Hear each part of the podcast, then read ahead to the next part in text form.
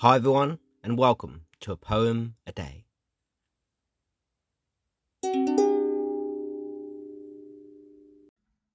Today's poem is my poem, The Dark Horse, which is taken from my book of poetry, Poet of the Multiverse, which published in 2022, and I hope you like what you hear. In the breeze of the early morning air, I walked to a place where I knew something majestic would be waiting for me there. And as I got closer to them, I could almost feel the power of their stare. And before I knew it, I was looking into the dark eyes of a horse the colour of midnight black, who seemed to recognize me as I recognized them, as if they were a ghost from my past. As I stood and stared at the physical embodiment of black beauty from Anna Sewell's novel, a feeling of peace overcame me, and I felt an instant sense of calm as if I were a child, and as if the horse looking back at me were a foal. To some people, horses are approached cautiously because their behaviour can sometimes be temperamental.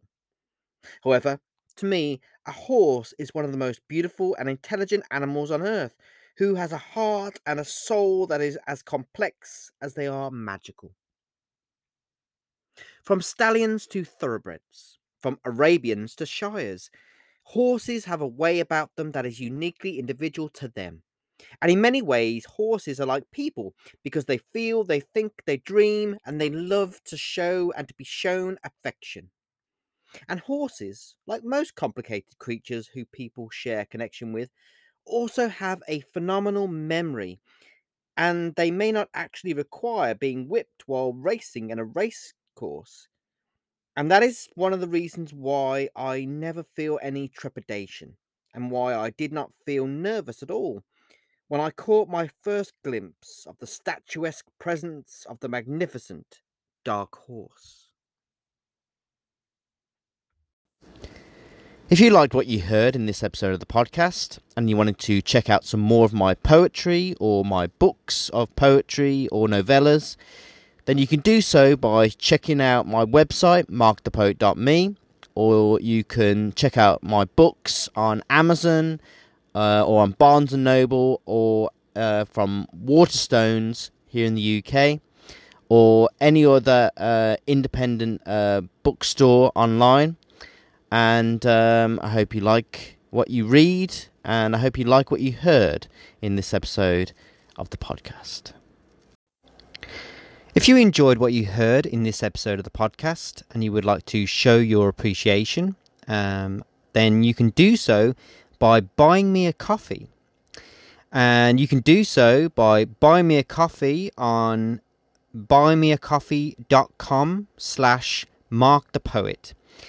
Uh, there you can um, send a donation and um, that will uh, allow me to buy myself a coffee and also, uh, as a result, fuel the next uh, poem that I write um, and share and perhaps one day publish uh, because I'm a big lover of um, coffee. I'm an avid uh, Starbucks uh, aficionado, and um, Starbucks, uh, I have to say, has been the catalyst um, of many poems that I've written over the years. Um, and I've been to many Starbucks around the world, and I there's nothing I love more than going to Starbucks um, whenever I can, sitting down at my favorite table uh, with a caramel macchiato, with my notebook open, and um, and just sitting there, being inspired by everything I hear, see, and um, and as a result, writing a poem. And um, yeah, if you want to contribute to uh, that um, spark of inspiration and the next um, generation of poems that I will get to write, uh, then like I said, you can you can do so by going to uh, uh, www.buymeacoffee.com slash Mark the Poet, and I will thank you greatly.